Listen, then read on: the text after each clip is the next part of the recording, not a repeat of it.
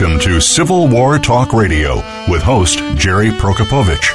Our program covers all aspects of Civil War history, from the battlefields to the home fronts, and features guest experts, plus insight from your host as they discuss the most critical period in American history. Now, here is your host, Jerry Prokopowicz.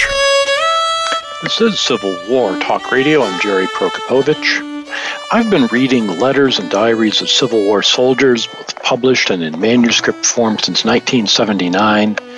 And in those 40 years, I have not once read of a soldier claiming to have seen Bigfoot, the mythical monster of the woods. Nor in that time have I come across a single soldier's description of a unit of African American Confederate soldiers, or even of single uniformed black Confederate soldiers. Not surprisingly, there are no books or websites about Bigfoot in the Civil War, as far as I know, but black Confederates, that's another story.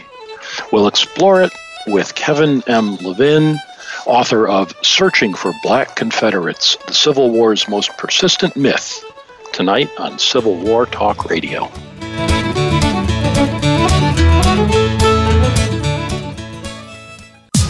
Streaming live. The leader in Internet talk radio. VoiceAmerica.com. Are you ready for a disaster? If you are like many people in the world, that answer may sadly be no. Disasters happen unexpectedly to people just like you every day. Tune into Preparing for the Unexpected with business continuity and disaster planning expert Alex Fullick. The show will not only help you better prepare for a disaster itself, but also to prepare you, your place of employment, and community for the aftermath, emotionally, financially, and with a better level of awareness and a stronger feeling of resiliency. Tune in Thursdays at 9 a.m. Eastern Time, 6 a.m. Pacific Time on the Voice America Variety Channel. We're making it easier to listen to the Voice America Talk Radio Network wherever you go. In addition to listening live, you can check out information about your favorite talk show hosts, discover new talk show personalities, add shows to your list of favorites, and listen to all of our show archives on demand, all from your iOS, Amazon Kindle, or Android device. Download it from the Apple App Store, Amazon, or Google Play, and get ready to tune in. The Voice America mobile app, powered by Aircast the Internet's number one talk station. Number one talk station. VoiceAmerica.com.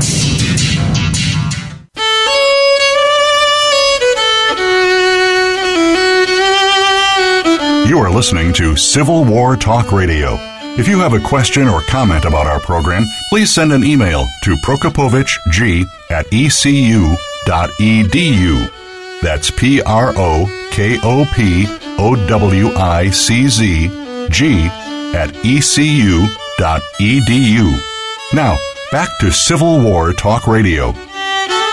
And welcome to Civil War Talk Radio. I'm Jerry Prokopowicz, coming to you tonight from the traditional halls of the Brewster Building on the campus of East Carolina University but not speaking for the university or for the construction crew building the A stairwell, the month long project that will continue to deafen the residents of this building, I guess, until they finish, and they can start on the B, C, and D stairwells. Not speaking for them or for UNC or ECU or anybody else, just myself, and I know my guest will do the same as always. It is a cold, by North Carolina standards, night in December of 2019, December 11th. It's our last live show of the calendar year 2019 and the fall season of Civil War Talk Radio. The holidays are approaching.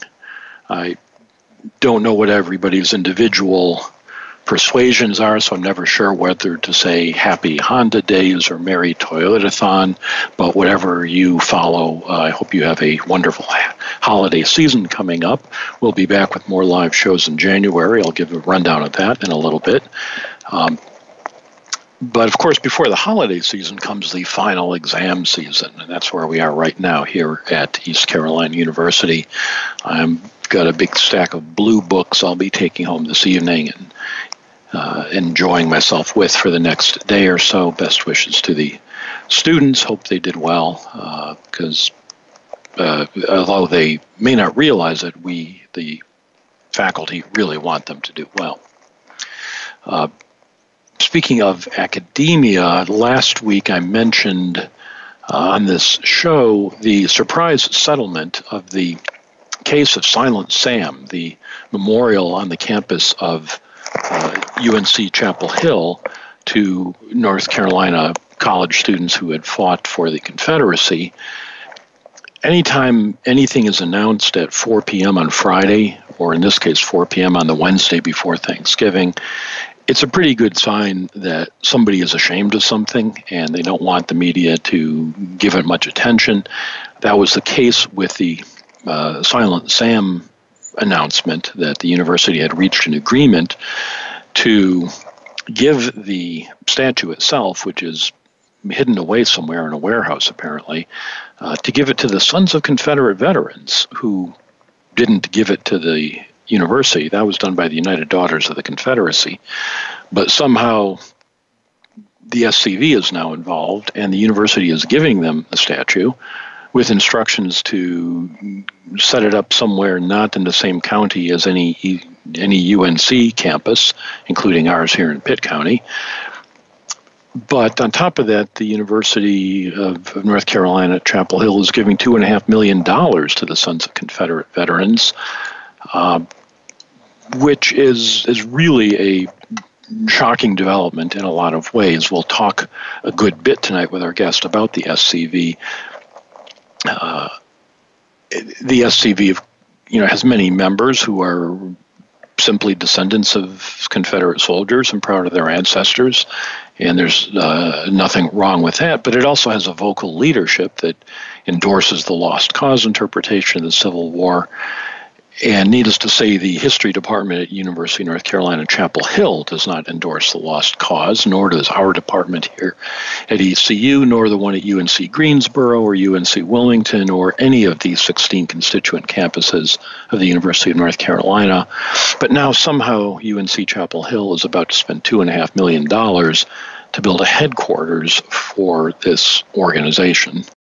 Why not choose the North Carolina Civil War and Reconstruction History Center, uh, yet to be built, but one that is supported by uh, people both within and outside of academia. Uh, I'm on the advisory board, but there are many people who are not professors who are simply interested in the war and have spent a long time learning about it and want to teach its history through this this new project uh, that will be built in Fayetteville, North Carolina. Uh, they could use two and a half million dollars, uh, but no, somehow the SCV has has conned the university into this deal. It's it's really an astonishing development, and it's not dying away in spite of the late announcement. Uh, news stories are still coming out about it. I don't think we've heard the last of it.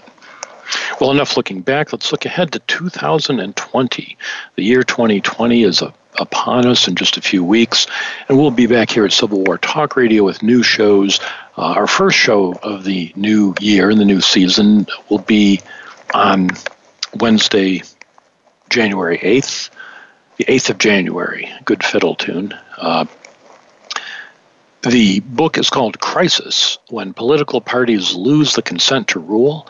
The author, uh, Cedric de Leon, is a political scientist in which he makes a case for what happens when political parties lose their constituencies. And the first half of the book is about the Whigs and the antebellum era and how both the Whigs and eventually the Democrats lose the ability to keep their constituencies together, and the result is a civil war. Now, the second half of this book then goes into the 21st century. He writes about Democrats under Obama and Republicans under Trump. We won't be talking about that half of the book on this show. And indeed, when I first saw the book, I thought, wow, I don't even want to talk about the first half. This is not a this is a show about Civil War era, not contemporary politics.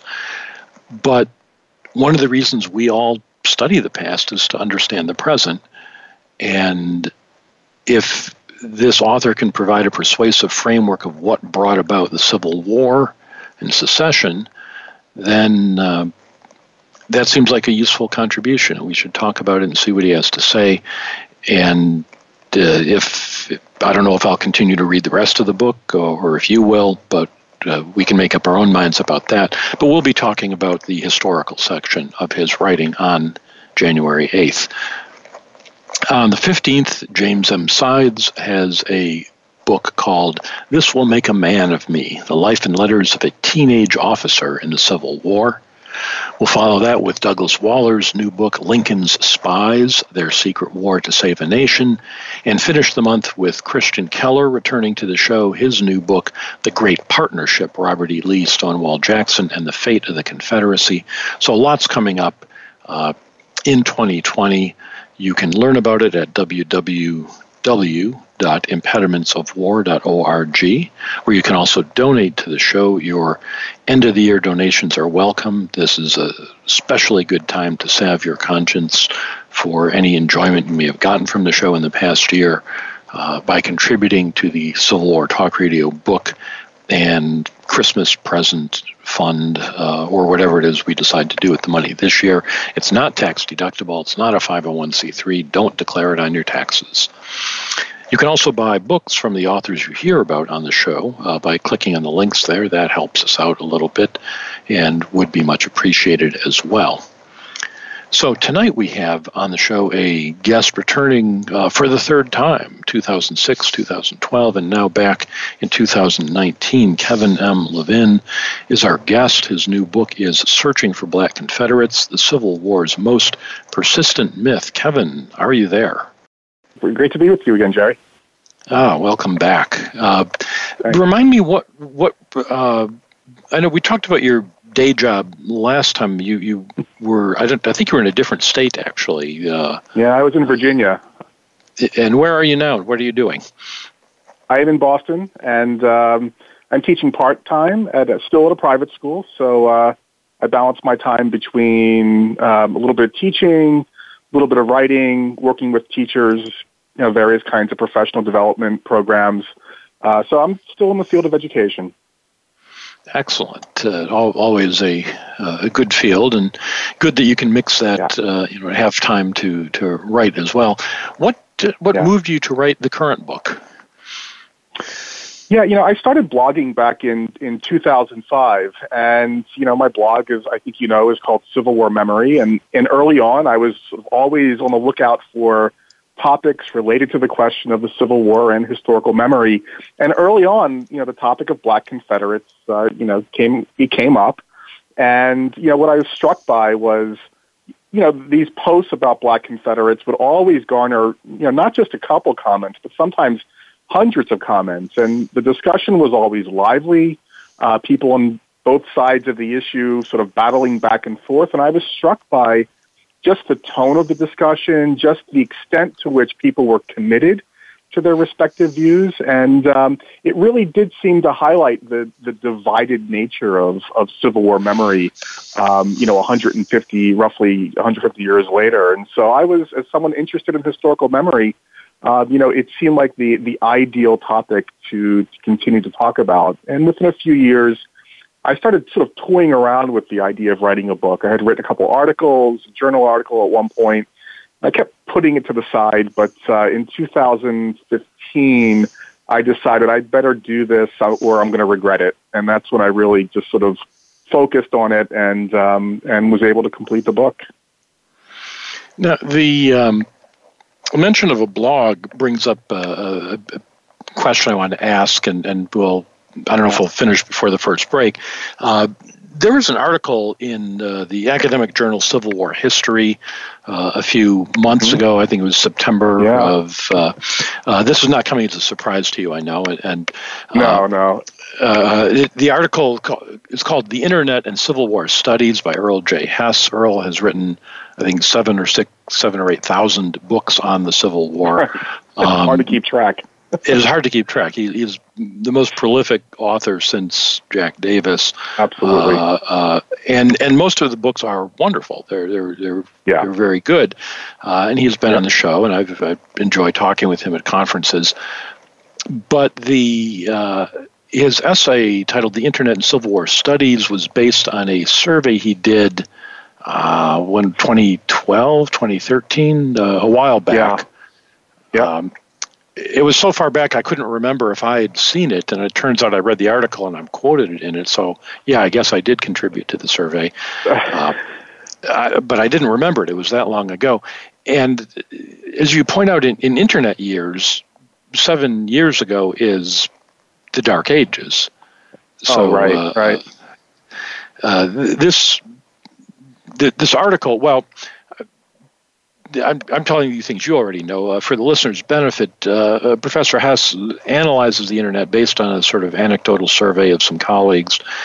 And uh, at one point, I, well, well, I don't want to talk about dirty laundry. I want to say he just doesn't think the internet has much use for Civil War scholarship.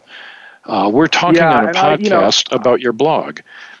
Yeah, I'm not quite sure. I mean, I, look, Earl Hess has, has been a big supporter of mine. I, I respect his scholarship. I don't know if he was the best person to write that particular article. I don't know how much personal interaction he's had with social media and just sort of the digital world, but um, I, I thought he had sort of missed an opportunity to really engage in, in many of the creative ways in which historians and including Civil War historians um, who are you know, engaged using social media, who are um, uh, really sort of exploring the, the ways in which um, you know digital mediums can advance scholarship.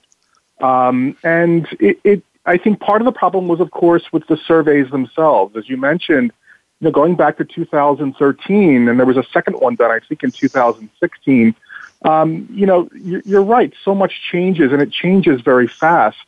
Um, and it wasn't clear at all who had responded and whether the people who had responded, the extent to which they were experienced, um, you know, with the sort of social media digital history realm.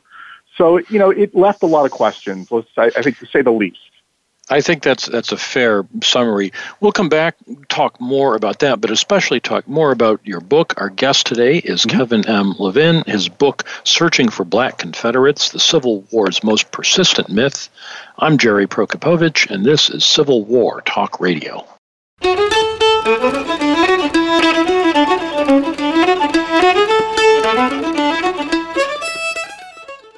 Stimulating talk gets those synapses in the brain firing really fast. All the time. The number one internet talk station where your opinion counts. VoiceAmerica.com. Have we got a high energy, all access sports show for you? It's Outside the Huddle, starring Lemont Williams. Each week, join Lemont as he takes callers, discusses the week's top stories in the world of sports, and sits down with active and former players to discuss their transition from sports to business.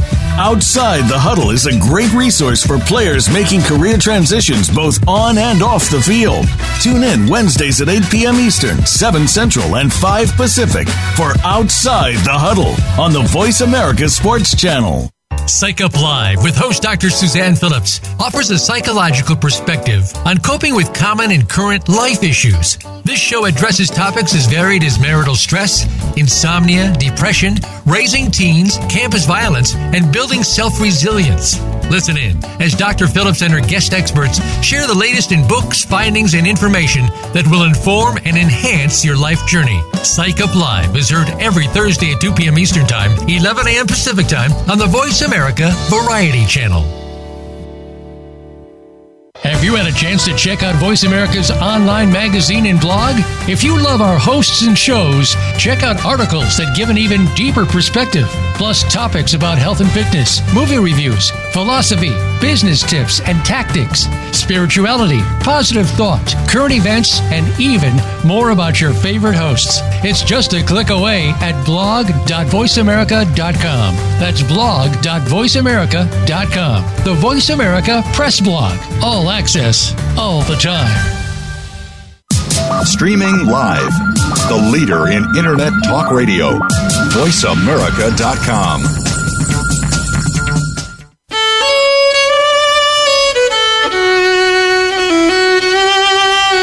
You are listening to Civil War Talk Radio. If you have a question or comment about our program, please send an email to prokopowiczg at ecu.edu. That's P R O K O P O W I C Z G at ecu.edu. Now, back to Civil War Talk Radio. And welcome back to Civil War Talk Radio. I'm Jerry Prokopowicz, talking with Kevin M. Levin, author of Searching for Black Confederates, the Civil War's Most Persistent Myth. We wrapped up the first segment talking about a recent article in the journal Civil War History uh, by Earl Hess, the noted scholar, in which he critiqued the use of the internet as a tool. Uh, and the the the last line in the article, uh, he quotes me saying, "The internet or its successor will become the dominant scholarly tool, if it isn't already, whatever any of us may think about it." And Professor Hess then writes, "Only the future can reveal whether he is right." And I'm happy to say the answer is the future's here, and I am. Uh, it is the dominant scholarly tool. We all use it every day. Uh, CWmemory.com is your blog. Uh, there was the New York Times Disunion series. Uh, there's this podcast that uh, uh that you're listening to right now. Uh, everybody out there, it, it's just it's unfortunate to to look back and and and guess wrong that that somehow social media isn't going to be important to uh, the future Civil War scholarship. Uh, and it's especially unfortunate to say anything or allow anyone to be quoted saying anything negative about a fellow user of the media, uh, uh as, as happened to you. But I think your, your blog stands on its own and people will continue to read it. Uh, let's move on. Uh, Black Confederates on the cover of the book, you've got the, uh, a yeah. photograph that I'm sure every listener has seen this photograph reproduced many times. Um, on the viewer's left, uh, two seated figures. On the left, uh, taller, a young man, a boy really, holding an absurdly large uh, Bowie knife and holding a pistol. And he's got another pistol. And uh, on the viewer's right, a shorter African American, somewhat older person with a pistol and another giant knife, not quite as big, and a musket of some sort. Um, but they're both wearing military uniforms, and one's black. So there's your black Confederate. Case closed. Um, why? Why do we even need this book? Uh, there's you got a picture of one right here. that, that that's right. I mean, it is an iconic uh, photograph. I think one that's uh, easily recognizable to, to many Civil War buffs, and I think for many people, it, it is sort of it is sufficient evidence that at least there was one black Confederate soldier. um, I mean, what more proof do you need? As you mentioned, they're wearing uniforms and they're both armed to the teeth. Um, but it doesn't take much research to to learn that, in fact, what you're looking at is a wonderful example of the master-slave relationship. The master-slave relationship um, at war. And uh, on the left is Andrew Chandler, uh, and on the right is Silas Chandler. Silas was born into the Chandler family. He was born as a slave. Uh, when the family lived in Virginia, um, in the eight, late in the 1840s, they moved to Mississippi to West Point. So Silas grew up with that family, and uh, when uh, Mississippi left the Union, and as the you know troops are being mobilized, um, Andrew left home with Silas, as many other young men from the slaveholding class did, with uh, what you would have called, what they would have called a body servant. And it's an unusual photograph. There are plenty of other photographs of master and slave at war, and even many with a number of photographs with um, body servants wearing Confederate uniforms. Uh, but of course, this is the only one, um, you know, where you've got both men sitting side by side, armed, and it was likely taken early in the war. Um, and you know, the more you look at it, once you realize it's the master and slave uh, rather than sort of two soldiers uh, mm-hmm. in the photograph, uh, you know, you, you get a different perspective on this on the on what might have happened when they walked into the studio. A bright-eyed boy, 17 years old, uh, Andrew Chandler, probably wants to impress his family, his loved ones back home, with his bravery, um, and walks into a studio and sees all these likely props, studio props, the weapons and mm-hmm. decides that he's going to fit as many into this photograph as possible. I mean, it really is uh, just a, a bizarre, uh, over the top photograph. It, it really is. The, the number of weapons is enough for a small regiment. Uh, yeah. But he, they do go to war together. Uh, and they do. You, there's this curious thought of, of soldiers bringing servants with them, not just officers, but even private soldiers in some cases. You say brought brought these enslaved uh, servants with them.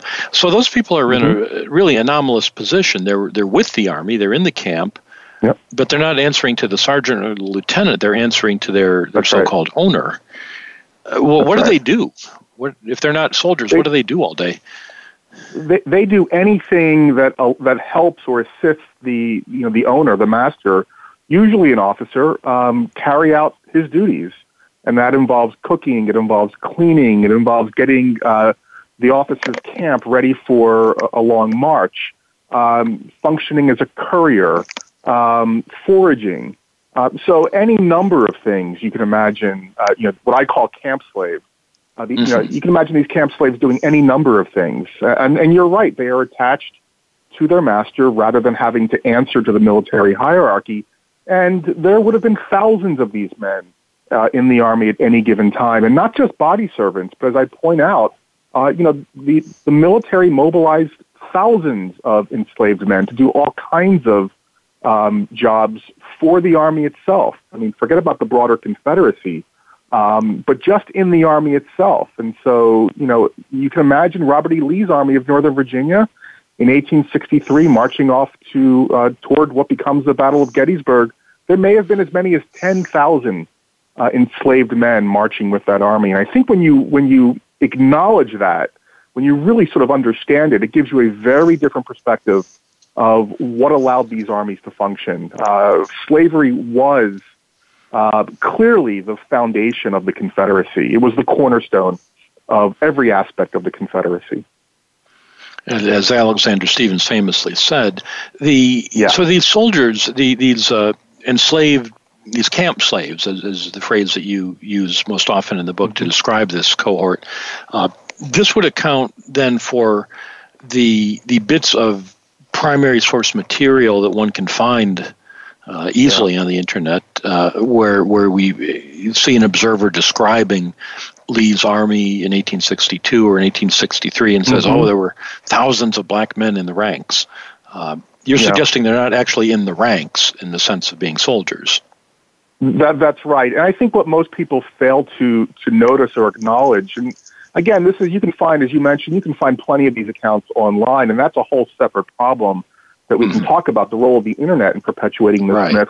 But what most people fail to acknowledge is, is that these newspaper accounts are Union uh, newspaper accounts, and you know that included Frederick Douglass's uh, newspaper uh, that published accounts of, of black men in the Confederate Army. And you know, what you won't find, of course, are Confederate newspapers that uh, confirm uh, these uh, these observations, these accounts. And I suspect that, especially in the spring and summer of 1862, is when you find most of these accounts, or many of them, uh, when the two armies are locked, um, you know, closely together on the peninsula outside of Richmond. Remember, this is a highly politicized time where people like Frederick Douglass and others are trying to convince Lincoln and the Republicans to begin recruiting black soldiers in the United States Army.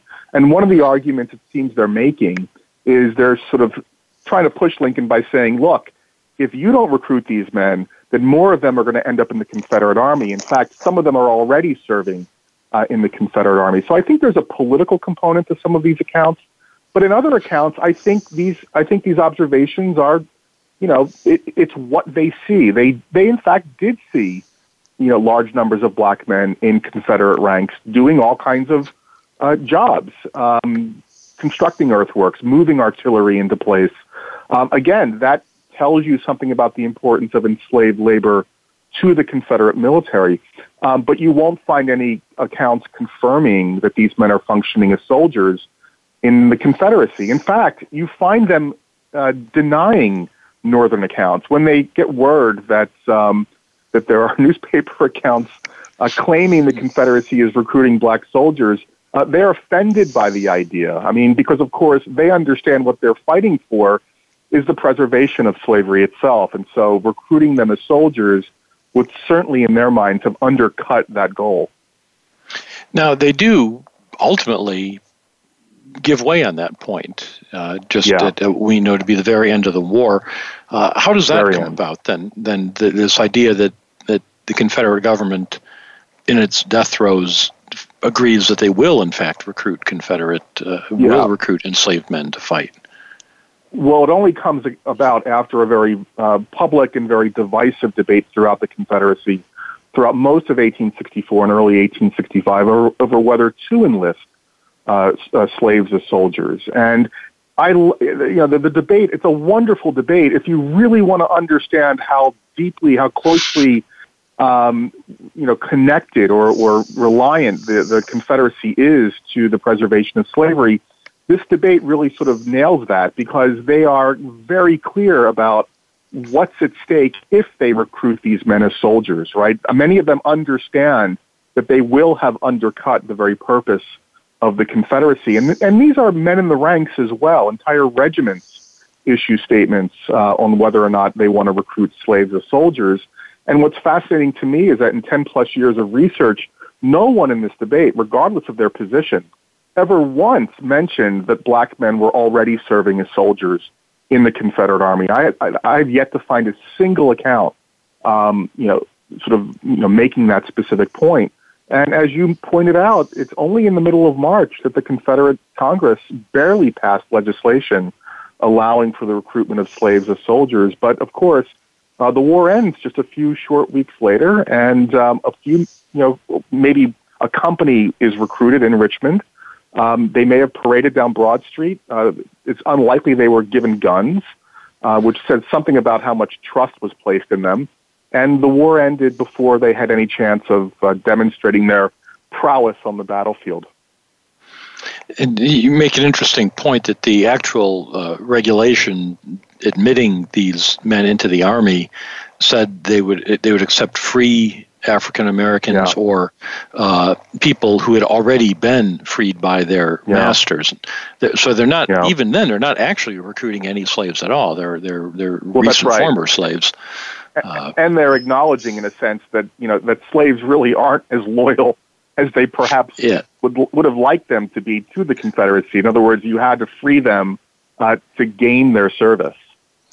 Now, the question of loyalty comes up in you quote a number of loyalty narratives, I'll call them, where uh, yeah. one of these body servants goes to war with uh, his master, who is then wounded or killed in battle, and the enslaved servant bravely rushes, maybe under enemy fire, maybe through the wreckage of the battlefield, yeah. to retrieve the master and bring him back and either nurse him to health or bring the body back home. Uh, yeah so there there are a lot of these stories of loyalty. When I was in graduate school, uh, a, a, project was offered to me of a set of letters from a family in Mississippi uh, which I read through uh, to, to, maybe work these into an article, and they told exactly mm one of these stories, and it was a cherished family story among this this white Mississippi family about how their yeah. uh, ancestor had been had been brought home by the loyal slave. Uh, I didn't I didn't do the article, um, but how but what does that tell us that, that these these black servants were at least willing to carry carry out these apparently loyal acts. Yeah, I think certainly from the perspective of the families of the officer, they see this through the lens of a, a sort of a paternalistic lens, right? That this is mm-hmm. confirmation uh, that the that they're enslaved, that the body servant uh, in the end did remain loyal. So it's a self-serving narrative uh, to, to a great extent. And I think what again, what most people, especially people who have an agenda, um, you know, in some kind of embrace of the lost cause today, what they tend to overlook is the fact that we rarely get the perspective of, of the enslaved individual. Um, and Silas is a wonderful example of this because, of course, you know, Andrew was wounded in 1863, and Silas escorted him home back to West Point, Mississippi. And so, of course, for many people, that confirms his loyalty. That confirms the broader lost cause narrative, but what's often left out is the fact that Silas has a wife back home. He has a newborn child that he hasn't seen. Uh, and so I think we tend to downplay, if not just completely push aside, uh, the fact that this was a complex decision. This was a difficult decision as to what to do if a master is wounded or, you know, uh, in, in other cases, dies on the battlefield. Um, what were the real alternatives? Um, and so I think we tend to um, we tend to sort of interpret it in a way that's going to uh, confirm our, our prior assumptions, and I think that's uh, that's obviously problematic. At, at the same time, I do want to make this point that it, it is hard not to be moved by some of the accounts. Um, and again, I'm talking about officer accounts of the relationship with their with their body servants. I, I certainly would not want to characterize these relationships as friendships, but we're talking about two people that are away from their respective families. They're spending significant significant time away from home. Uh, they experience some of the same hardships, uh, and especially, you know, many of them experience disease as well. And it's hard not to acknowledge in some of these cases that there may have been other regarding feelings between uh, the two parties. Again, that's not to say that they were friends. I don't want to mischaracterize the relationship. Uh, but certainly, this environment, the environment of war and all of the uncertainties of war, uh, may have brought both parties closer together. But I, again, I want to make sure I'm I'm cautious here, and I was trying to in the sure. book as well. No, I, I think that succeeds. I'm. It's impossible to project ourselves into the minds of either Silas yeah. or Andrew right. or any of these characters. But right. if if I were at the front and uh, because the officer I was accompanying was now wounded, I had the option to have him sent home. Then what do I do? Stay at the front, serve someone that, else who I don't know? Right. What? What? Yep. Uh, hey, I can leave the front line, go back where there's three square meals a day and my own bed and my family. Uh, yep. I just take the officer home. Sign me up. Um, right. And, and some of these men, you know, these some of these um, body servants do run off, and mm-hmm. you know, these are extremely difficult moments for their for their masters because in in some cases they they they're wondering what happened. Uh, why is you know how do you explain this apparent act of disloyalty? And so there are a couple examples I provide in the book where you know these officers, these Confederate officers, spend you know weeks writing letters home, trying to you know any way to explain why their enslaved the, their body servant has run off, and uh, they can never acknowledge that perhaps he wanted his freedom, right? So it, you know these crisis moments also reveal um, the the assumptions that you know many of these Confederate officers go into war with in terms of you know their assumptions about the loyalty of their slaves. I mean, the it war, a- slavery. We, we tend to think of slavery as unraveling on the home front. Historians have done a lot of great work on that. But one of the mm-hmm. things I found interesting is the way in which slavery unravels in the army itself over the course of the war. It, it, and it makes sense as these these people take advantage of the, the chaos that war presents. Yeah, We're going to exactly. take another short break. We'll come right back. We'll talk some more with Kevin M. Levin, author of Searching for Black Confederates, the Civil War's Most Persistent Myth. I'm Jerry Prokopowicz, and this is Civil War Talk Radio.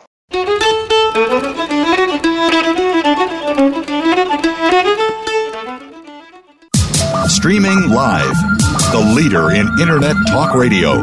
VoiceAmerica.com. Attention. If you're a parent, educator, social worker, or civic or religious leader, the most important program you'll hear this week is Exploited Crimes Against Humanity. Host Opal Singleton and her guest show how our children and others are being dangerously lured by predators through the dark web, social media apps, and games. Beyond that, the program looks at trends in human trafficking and more. You'll never think of the internet the same way again. Listen Thursdays at 7 a.m. Pacific Time, 10 a.m. Eastern Time on the Voice America Variety Channel. If you think you've seen online TV before, let us surprise you. VoiceAmerica.tv is online now. The leader in live internet talk radio has done it again. Multiple channels, a state of the art viewing experience, live and on demand programs streaming 24 hours a day. It's exactly what you want, when you want it. VoiceAmerica.tv. From health and wellness to business, sports, and everything in between. Discover our new world. Visit VoiceAmerica.tv now and experience the future of online television. VoiceAmerica.tv. These days, everyone is looking for information on staying young, healthy, and fit. The Voice America Health and Wellness Network is here to help you on your quest to better health and a better you. We talk about everything from diet, fitness, and aging to substance abuse, personal growth, mental health, and much more. Learn from our experts who cover health and wellness from traditional and holistic perspectives. Tune in to the Voice America Health and Wellness Network. Healthy living starts here. Stimulating talk gets those synapses in the brain firing really fast. All the time. The number one internet talk station where your opinion counts. VoiceAmerica.com.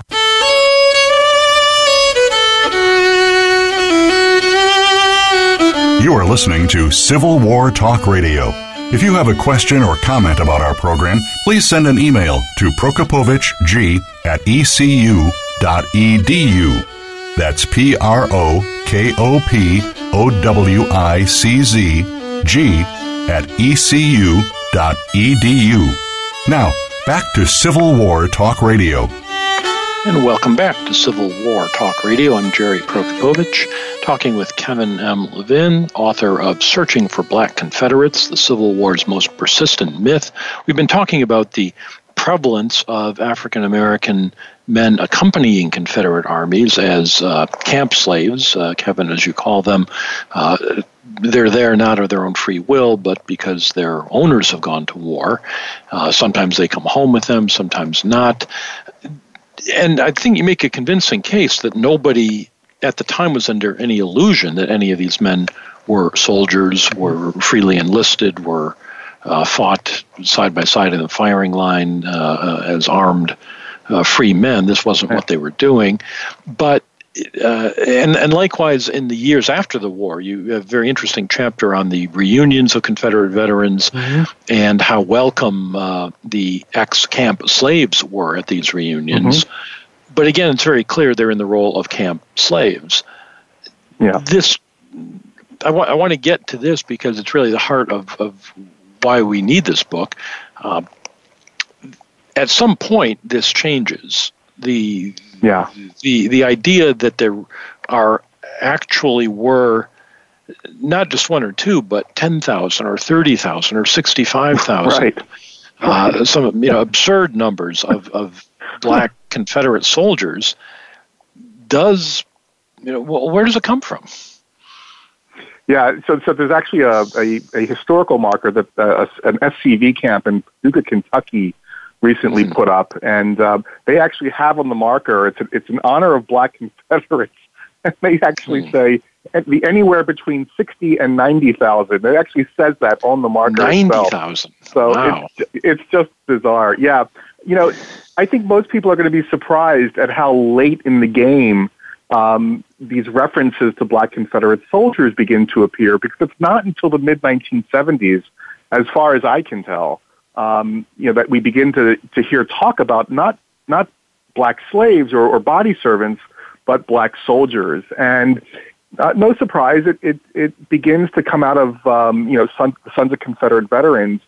And they're responding to a gradual shift in the 1970s coming out of the civil rights movement um, where we're talking more and more about some of the tougher questions about slavery, about emancipation, and more specifically about the presence of roughly 180,000 black Union soldiers uh, that fought in the Civil War.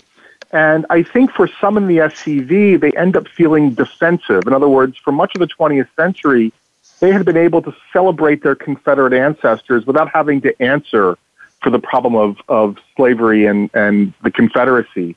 Uh, but by the 1970s, that's no longer the case. And so I think as a way to counter the growing talk about black Union soldiers, they want to be able to say um, that they also have their black Confederate soldiers. And in doing so, in making those appeals or those references, they're able to, in their mind, balance the moral scales. In other words, they, they no longer have to look like the bad guys, that they were defending slavery. And, and the Confederacy ends up, uh, and this is sort of absurd, of course, but the Confederacy ends up looking like it's part of some uh, experiment in civil rights because many people today will say, well, black soldiers in the United States fought in segregated regiments, but in the Confederacy, they fought in integrated regiments. And so it makes the Confederacy seem a bit further down that sort of civil rights path. Sorry, I can't help but chuckle. it it is it, it's sort of a bizarro universe where the the nation proto nation for which slavery was the cornerstone now becomes mm-hmm. uh, a model of civil rights. But this, this yeah. raises the question how uh, how successful is this effort? Um, you, you suggest it starts in the 1970s, 1980s. We start yeah. to see it. Um, who, who's how does it get promoted? Uh, yeah, I think early on it's it's it's confined to a relatively small group. Uh, I think it's confined mainly to you know groups like the Sons of Confederate Veterans, the United Daughters of the Confederacy. Um, you know, I spent a good deal of time going through you know UDC publications and especially Confederate Veteran in the, in the 1980s and 1990s, and you find you know plenty of articles about Black Confederates you know during that period especially responding to you know movies like Glory, Ken Burns' Civil War. Um, but it's really the internet that gives this a, a sort of a new life, right? Uh, and that's because, of course, on the internet, anyone can, you know, everyone is his or her own historian, and anyone can start a blog, create a website, uh, start a Facebook page, uh, so you can you can engage in social media, um, and there are no gatekeepers, as we mentioned uh, earlier in the show, and and you, you can say whatever you want. And if you are not, you know, sufficiently familiar with the relevant history, and I think uh, even more the case, if you're not really sort of thinking critically about how to search information online and assess information online, uh, you can land in all kinds of trouble. And I think that is that is what's happened in the last uh, you know, the last 20 years. It's really the internet that has created this problem.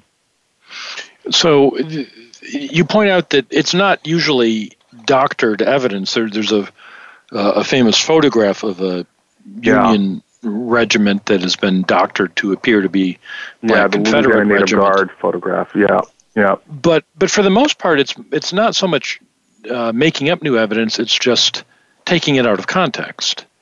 Uh, That's right. That's an me. important point. Yeah, I, I completely agree. And so you'll find, for example, the photograph of Silas and Andrew on literally mm-hmm. hundreds of websites, and you, know, you can imagine all kinds of uh, you know bizarre things that people are saying about that photograph. Um, photographs of the famous Confederate monument in Arlington National Cemetery uh, that was dedicated in 1914, which includes uh, the image of what appears to be a black man in uniform marching off with Confederate soldiers. And so, of course, people sort of making the assumption that even in 1914 we knew about black soldiers. But if you read the UDC's own history of that monument, you would see very clearly uh, that he was a uniformed body servant.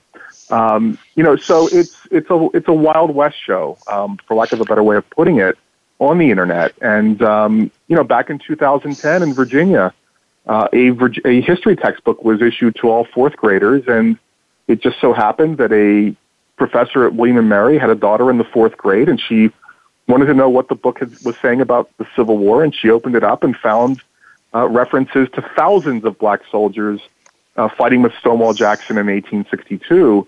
And when this story, you know, hit the uh, the media, they asked the author, where, "Where did you come across this information?" And of course, she said, "I googled it." So you get a sense of um, just how prob- problematic this is. Now, you raised some interesting uh, uh, issues uh, in this this ongoing battle, this this really uh, public relations battle between those who, who are promoting the lost cause vision. You note that there are mm-hmm. a, a, small but highly visible number of African American uh, yeah. publicists today who who argue that there were black soldiers. Where does that come from? Yeah, and I, you know, I tried to be very careful um, with this part of the the book. Um, it's a small, relatively small group of African Americans that have, for any number of re- reasons, have come to embrace this narrative. Um, one of the best examples is um, the descendants of, of Silas Chandler um, have were for a long time split over this story because a number of the family members uh, believed that uh, Silas had fought as a soldier, and when you listen to them, you know they were, I think, impressed with the idea of celebrating an ancestor as a soldier, as someone brave. Uh, for the first time, not having to talk about their ancestors as slaves, but as brave men in the heat of battle. Um, and that was also true, I think, for the daughter of Weary Clyburn, who I talk about in the book. um, who at one point wanted to learn about her father and uh, somehow came across or was introduced to the Sons of Confederate Veterans in North Carolina, and they were more than happy to um, to introduce her to their preferred narrative. And um, they maintained a very close relationship on, up until her death in 2014.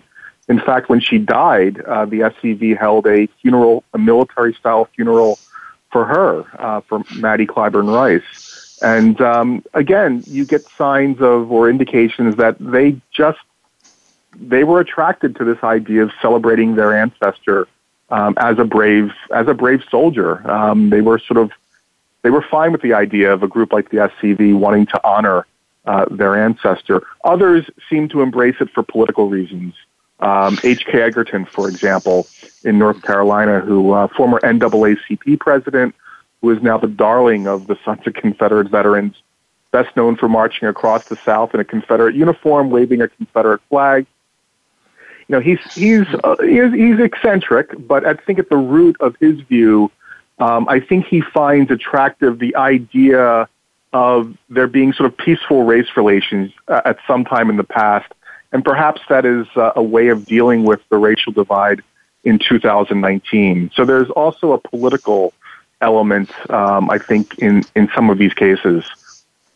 So does so this myth which you uh, quite thoroughly debunk here, and which the uh, the blurbs on the back of the book are, are rather more direct than the ones we normally see. Um, mm. uh, readers will now have a rigorous and trustworthy resource uh, to dismantle this dangerous and corrosive distortion of history, uh, referring to the lost cause myth. Um, yeah. Uh, and so you've got this um, problem uh, that that no no one in the academic world endorses. No one thinks that, that there were large numbers of, right. of, black Confederate soldiers. Do you ever right. get just just weary of, of fighting this battle? No matter how much evidence you, you provide, it doesn't go away. Yeah, yes and no. Um, I think now with the book being published, I I'm happy to do these kinds of interviews um, because there is interest uh-huh. in the book. But I think it's it's it's it's sort of a relief that I can move forward, knowing that for those people who are interested in learning a bit more about the relevant history, both the history of the war uh, and the involvement of body servants and impressed slaves, and the evolution of the myth, the book is there for them. I, I, I don't have. I'm under no illusions that I am going to convince a large swath of the devoted, what's left of of um, of, of, those you know people who are still uh, who still embrace the lost cause. I'm under no illusion that I'm going to convince any any of them because I think what they're dealing with is a is something other than a kind of um, you know, intellectual relationship with the past. It's much more emotional, and, and I don't. That's not my my responsibility. I mean that you know I, I'm here to serve those people who are really interested in, in, in serious history, what I hope is serious history. Um, but yeah, um, it, it, it was um, a drain, and I and I think for that reason, I did push the book aside at, at different points. But um, I'm glad I, I you know I got back in the saddle and and was able to crank it out. And now I can move on to other subjects. well, it, it, will be a useful resource to us all. The um, the idea that you point out there there are not that many true believers in this myth still. Um, yeah, and, in that sense, uh, well, if, if you'd asked me ten years ago, will we see the Confederate flag come down from South Carolina State House in our right. lifetime? I would have said no. I don't. I don't know when it's going right. to happen, but not soon. Yeah. And uh, you know the Dylann Roof murders, the Charlottesville yeah. uh, rioting, and so on. Suddenly, in in a remarkably short span of time, there has really been a sea change in public attitude. Absolutely. Um, is the truth finally setting us free? Um, I don't know if I want to go if I want to go that far. I do think that what the last few years have certainly um, revealed is that the lost cause as the dominant narrative of our Civil War memory, um, that is lost. That's that's a dead cause. Um, I don't think we can expect ever to return to a point where um, you know, cities are sort of um, you know, actively embracing um, or commemorating the, the Confederacy um, in the form of various proclamations. Yeah, we still see that, uh, but there's been so much controversy on that front as well over the last few years um, that it seems to me that we are we haven't seen the end of the of the monument removals. I think that's certainly the case, and it's going to be very interesting to see what happens in Virginia, uh, given the recent election and, and the opportunity perhaps to overturn uh, legislation on that front that bans uh, communities from removing these monuments and memorials. So I don't think we've seen the end of it, um, and I think we're going to continue to see, you know, especially among, you know, each generation that's learning a very different narrative of the war growing up in secondary school, et cetera. I think that's going to uh, continue to have an impact. I, I, think that's absolutely right. And those future generations will have this resource, the book Searching for Black Confederates, the Civil War's Most Persistent Myth, by our guest tonight, Kevin M. Levin. Kevin, thanks so much for being on the show. We're already out of time, but uh, I appreciate you being here. Yeah, thanks so much, Jerry. I really enjoyed it. Listeners, you'll want to get a copy of this book. And as always, thank you for listening to Civil War Talk Radio.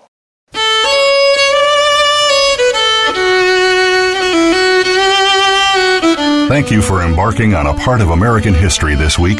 Civil War Talk Radio with Jerry Prokopowicz can be heard live every Wednesday at 4 p.m. Pacific Time, 7 p.m. Eastern Time on the Voice America Variety Channel. Have a good week. Thank you.